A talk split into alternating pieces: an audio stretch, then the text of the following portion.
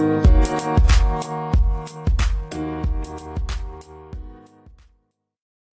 நேயர்களுக்கு இனிய வணக்கம்.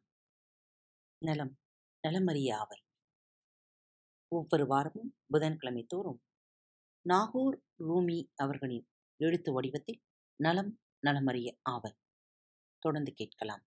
வாருங்கள். எது ஆரோக்கியம்? ஆரோக்கியத்தை பாதுகாக்க மிகச்சிறந்த வழி ஆரோக்கியம் பற்றி கவலைப்படாமல் இருப்பதுதான். கடவுளுக்கு உங்களை பிடிக்கவில்லை என்றால் உங்களை டாக்டரிடம் அனுப்புவார். டாக்டருக்கு உங்களை பிடிக்கவில்லை என்றால் கடவுளிடம் அனுப்புவார். வாட்ஸ்அப்பில் வந்த இந்த ஜோக்கில் சொல்லப்படாத இன்னொரு உண்மை என்னவெனில் மருத்துவருக்கு உங்களை பிடித்திருந்தாலும் அவர் உங்களை கடவுளிடம் அனுப்புவதற்குத்தான் முயற்சி செய்வார். ஒருவேளை இது அவருக்கே கூட தெரியாமல் நடக்கலாம். உடம்பு சரியில்லையா? மருத்துவரை பாருங்கள். அவர் பிழைக்க வேண்டாமா? அவர் தரும் மருந்துகளை அவசியம் வாங்கிக் கொள்ளுங்கள். மருந்து கடைக்காரர் பிழைக்க வேண்டாமா? ஆனால் அந்த மருந்துகளில் எதையும் சாப்பிட்டு விடாதீர்கள். நீங்கள் பிழைக்க வேண்டாமா? இது ஒரு நண்பர் அவருடைய பேச்சினூடே சொன்ன ஜோக். வாட்ஸ்அப் சமூக ஊடகங்கள் நண்பர்கள் புத்தகங்கள் என்று பல திசைகளிலிருந்தும் அன்றாடம் நம்மை நோக்கி பல கேலி சித்திரங்கள் வீசப்பட்டு கொண்டே இருக்கின்றன.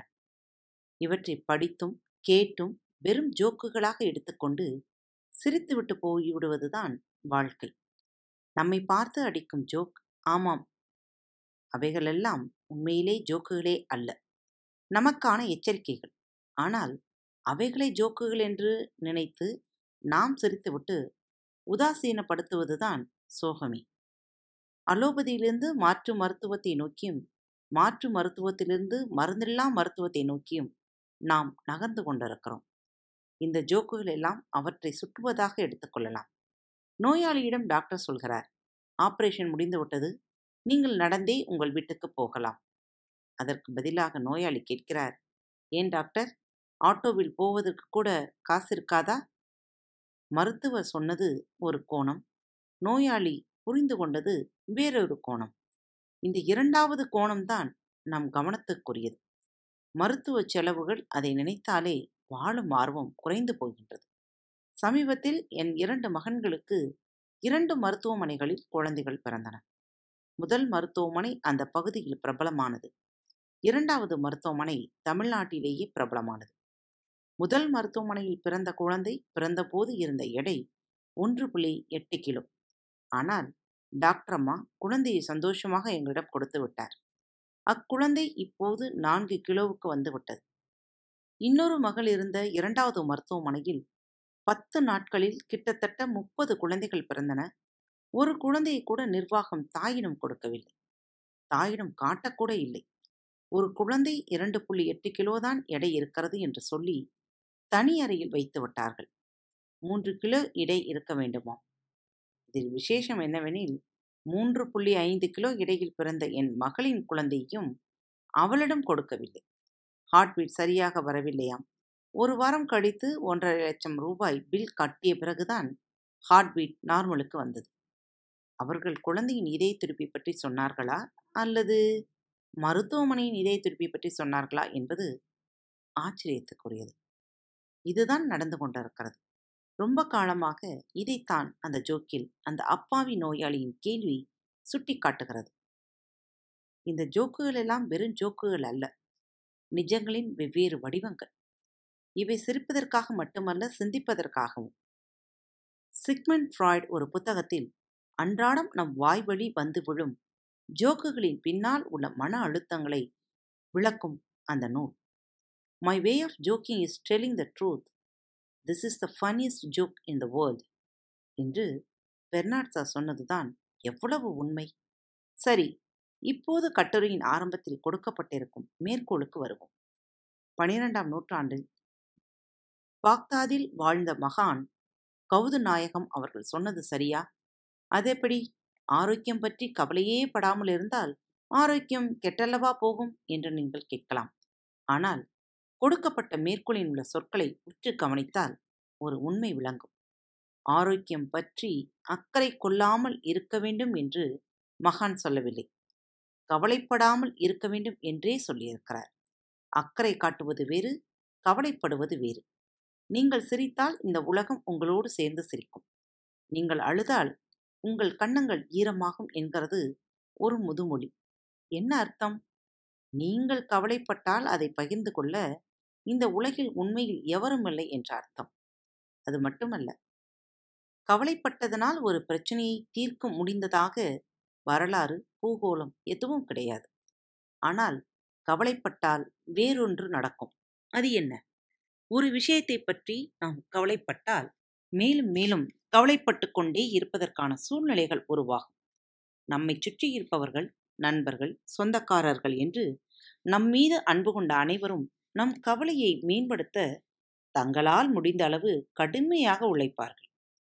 கவலையால் ஏற்படும் ஒரே விளைவு அது மட்டும்தான்.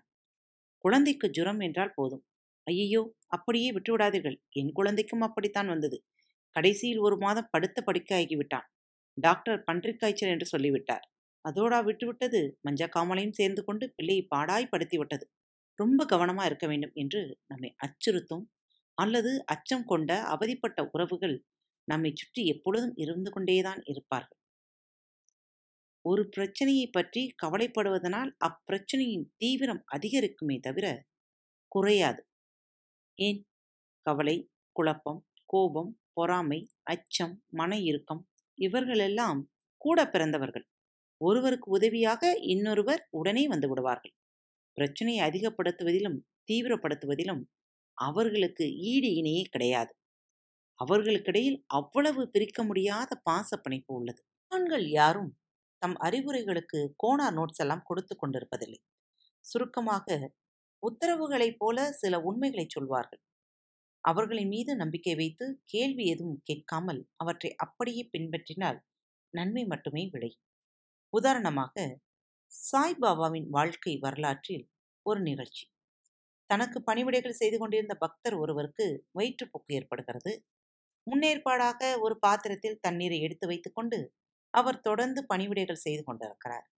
அவ்வப்போது கழிவறைக்கும் சென்று வருகிறார். அதை பார்த்த பாபா அவரை அழைத்து வேர்க்கடலை கொடுத்து சாப்பிடு என்று வற்புறுத்துகிறார். வயிற்றுப்போக்கு ஏற்பட்டு கொண்டிருக்கும் போது வேர்க்கடலை சாப்பிட்டால் வயிற்றுப்போக்கு அதிகமாகும் அபாயம் உள்ளது என்று நம் அனுபவம் பற்றி சொல்கிறது ஆனால் பாபா அதைத்தான் கொடுக்கிறார். பக்தரும் பாபா கொடுக்க கொடுக்க வாங்கி சாப்பிட்டு கொண்டே இருக்கிறார். கொஞ்ச நேரத்தில் வயிற்றுப்போக்கு சுத்தமாக நின்று போகிறது. இதே போல எனக்கும் ஒரு அனுபவம் உண்டு. எனக்கு வலது கண்ணில் ஒரு பிரச்சனை வந்தது. பார்ப்பதெல்லாம் களங்களாக தண்ணீர் கலந்த மாதிரி இரண்டிரண்டாக தெரிந்தது. இரண்டு டிவி இரண்டு மேஜை என மனைவியை பார்த்த போதும் இரண்டு மனைவிகள் தெரிந்தன ஆனால் ஒருத்தியின் ஜெராக்ஸ் காப்பி மாதிரியே இன்னொருத்தியும் இருந்ததால் என்னால் சந்தோஷப்பட முடியவில்லை. இந்த நகைச்சுவின் பின்னால் கூட ஒரு சோகம் இருப்பதை நீங்கள் புரிந்து கொள்ளலாம். கண்ணை பரிசோதித்து பார்த்ததில் என் ரெட்டினாவில் தண்ணீர் மாதிரி ஏதோ கட்டிக்கொண்டிருப்பதாகவும் லேசர் ஆபரேஷன் செய்துதான் குணப்படுத்த முடியும் என்று மருத்துவர்கள் சொன்னார்கள். ஆனால் நான் ஆபரேஷன் எதுவும் செய்து கொள்ளவில்லை. என் குருநாதர் ஹஸ்ரத் மாமா சொன்னபடி மறக்கின்ற ஞானம் என்ற தொழில்நுட்பத்தை பயன்படுத்தினேன்.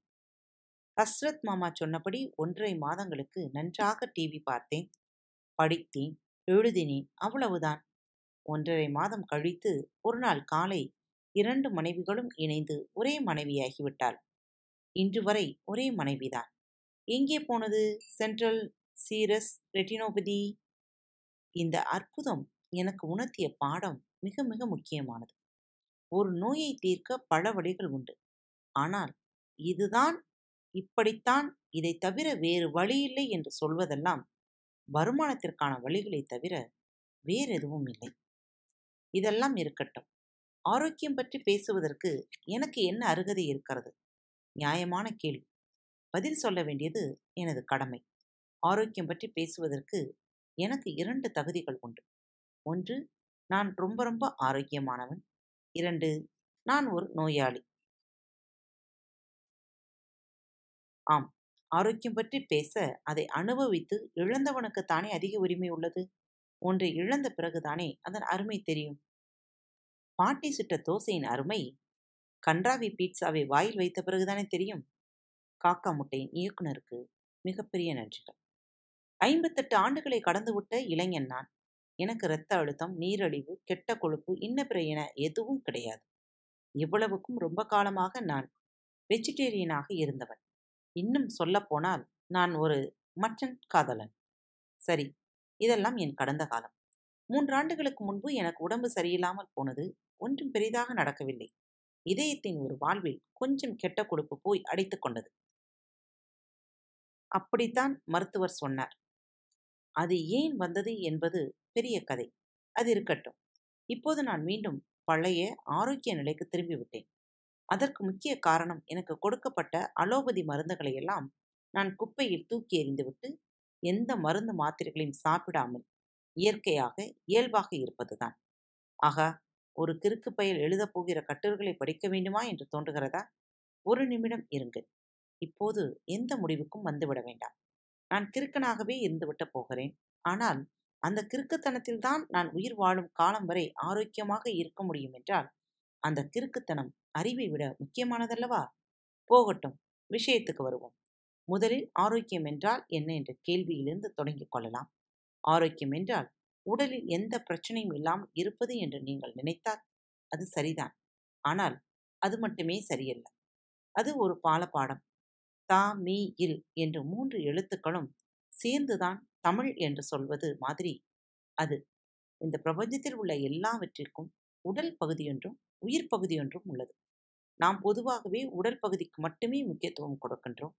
ஏனெனில் அது மட்டும்தான் நம் ஐம்புலன் அனுபவங்களுக்குள் வருவதாக உள்ளது. ஆனால் அப்பகுதியை கட்டுப்படுத்தக்கூடிய அப்பகுதியை நல்ல விதமாகவோ கெட்ட விதமாகவோ பாதிக்கக்கூடிய இன்னொரு பகுதி உள்ளது. அது நன்றாக இருந்தால்தான் இது நன்றாக இருக்கும். அது உடல் பகுதியை விட வெகு நுட்பமானது. அதை கண்ணால் பார்க்கவோ காதால் கேட்கவோ நாக்கால் சுவைக்கவோ தொட்டு உணரவோ மூக்கால் நுகரவோ முடியாது. அதுதான் கண்ணுக்கு தெரியாத மனம் என்ற பகுதி. மனம் சரியாக இருந்தால் உடல் சரியாக இருக்கும். மனம் உடலை பாதிக்கும். உடல் மனதை பாதிக்கும். இன்னும் சொல்லப்போனால் உடலும் மனமும் இரண்டு வேறு வேறு பொருளல்ல என்றே சொல்லலாம். ஒன்றோடொன்று பின்னி பிணைந்து இதுவாக அதுவும் அதுவாக இதுவும் இருப்பது. ஆனாலும் உடலை விட நுட்பமானது உடலை பாதிக்கும் வல்லமை பெற்றது. உடலில் பிரச்சனைகள் எதுவும் இல்லாமல் இருந்தால் ஆரோக்கியமாக இருப்பதாக சொல்லிவிட முடியாது.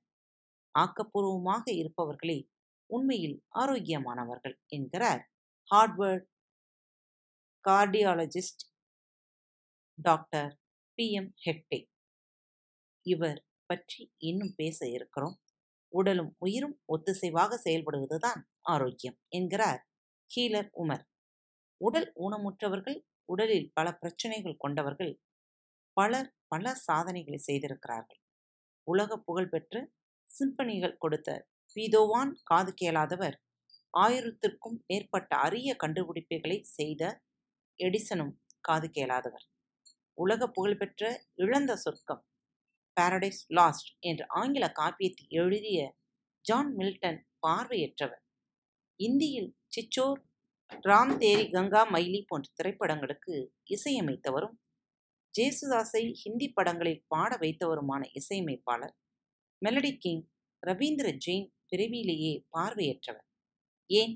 சமீபத்தில் தமிழ்நாட்டிலிருந்து பினோ ஜொவான் என்ற முற்றிலும் பார்வையற்ற பெண் முதன் முதலாக ஐஎஃப்எஸ் தேர்வில் வெற்றி பெற்று அதிகாரியாக பொறுப்பேற்றுள்ளார்.